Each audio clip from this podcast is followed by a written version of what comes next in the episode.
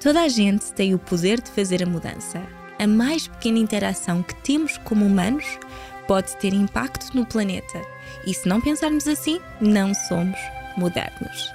Palavras da Miss Stella McCartney, a mulher que transformou o luxo sustentável em moda desejável.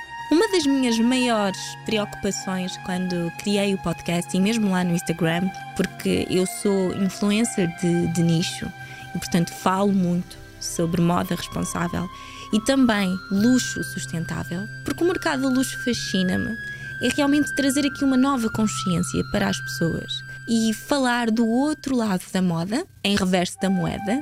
Há tantas críticas, muitas vezes sociais, devido à superficialidade e a tudo aquilo que nós já sabemos, mas ao mesmo tempo trazer aqui uma certa esperança, uma espécie de lufada de ar fresco e dar-vos a conhecer pessoas que, assim como eu, pensam de uma forma revolucionária e muito mais do que pensar, eles agem.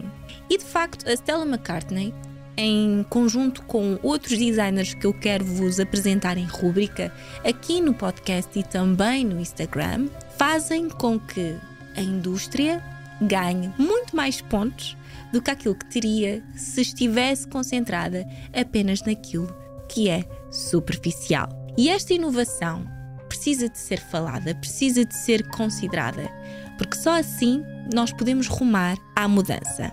É muito interessante poder analisar a Stella McCartney como Nipple Baby, que ela foi, uma vez que é a filha de um dos integrantes dos Beatles. Portanto, vocês já sabem que aqui cresceu com um certo privilégio, mas ao mesmo tempo, e ao contrário de muitas celebridades que têm pais famosos, ela acabou por seguir um percurso diferente, pautado para trazer grande visibilidade a causas sociais bastante importantes. Durante o percurso da sua marca, esta estilista e diretora criativa, que se tornou uma grande referência no que toca à cultura sustentável na moda, ela acabou por impactar gerações, porque ela foi a primeira a recusar-se a trabalhar com o couro. Eu não sei se vocês sabem, mas no luxo, por exemplo, o couro é um daqueles materiais bastante importantes, para além de ser caro. Porquê? Porque estamos a falar de elevada qualidade. Mas os produtos de couro são sinónimo também de matança, são sinónimo também de pele de animais. E a indústria da moda já foi bastante criticada por causa disso. E é muito interessante perceber que numa indústria ou numa cultura perpetuada por tudo isto, seria quase impossível, ainda por cima uma designer no setor do luxo, poder trabalhar sem. No entanto, ela provou que se pode manter o luxo, a boa qualidade, de forma 100% consciente, sem sacrificarmos o design.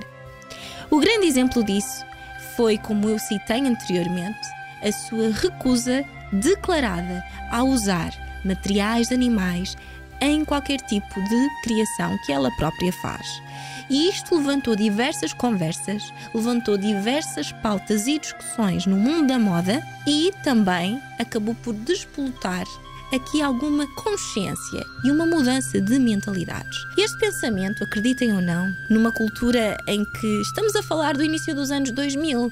Portanto, isto chocou bastante aqueles que trabalhavam com ela, chocou os colegas, chocou a indústria porque contrariava o pensamento de diversas marcas tradicionais que perpetuavam o legado, perpetuavam a tradição, mas também perpetuavam estes valores inversos. Mas pouco tempo depois, nós começamos também a abrir os nossos olhinhos para coisas que realmente são importantes. A inflação, a grande crise política, o slow fashion, a contrariedade ao fast fashion fizeram com que também esta parte das redes sociais se movimentasse para este tipo de causas. Portanto, hoje em dia, falarmos de moda sustentável, de luxo sustentável, parece-nos perfeitamente correto porque é, mas há décadas atrás, quando ela começou, era algo completamente descabido e fora da caixa.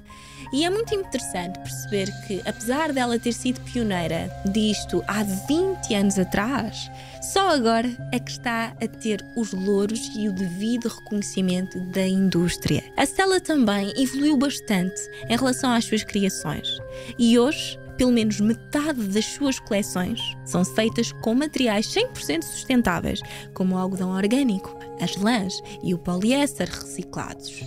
Em 2020, ela fez história em plena pandemia ao lançar o primeiro par de jeans biodegradáveis de forma a cumprir o seu compromisso com uma moda mais consciente. Sim, meus amigos, é possível termos pessoas destas dentro da indústria.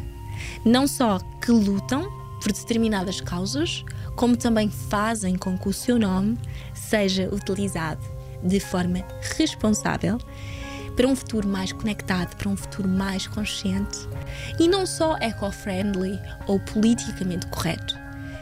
Não é exagero nenhum dizer que dentro de alguns anos os próprios livros de moda e publicações vão trazer Stella McCartney ao lado de outros grandes nomes da moda, como Christian Dior, Chanel, Yves Saint Laurent e por aí vai. Porquê? Porque ela foi a primeira estilista a lutar declaradamente contra a crueldade animal dentro da indústria, tendo o veganismo como a sua principal bandeira. Stella McCartney praticamente abriu todo este debate sobre sustentabilidade e moda no mercado de luxo, trazendo inúmeras inovações e também encorajar outras marcas a fazerem o mesmo. Até hoje pode-se dizer que a sua marca é uma das poucas que ainda parece perceber e agir com coerência diante de um mundo em profunda crise e emergência climática. O resultado? Stella foi a primeira estilista a ilustrar uma capa da Vogue americana no lugar de uma modelo.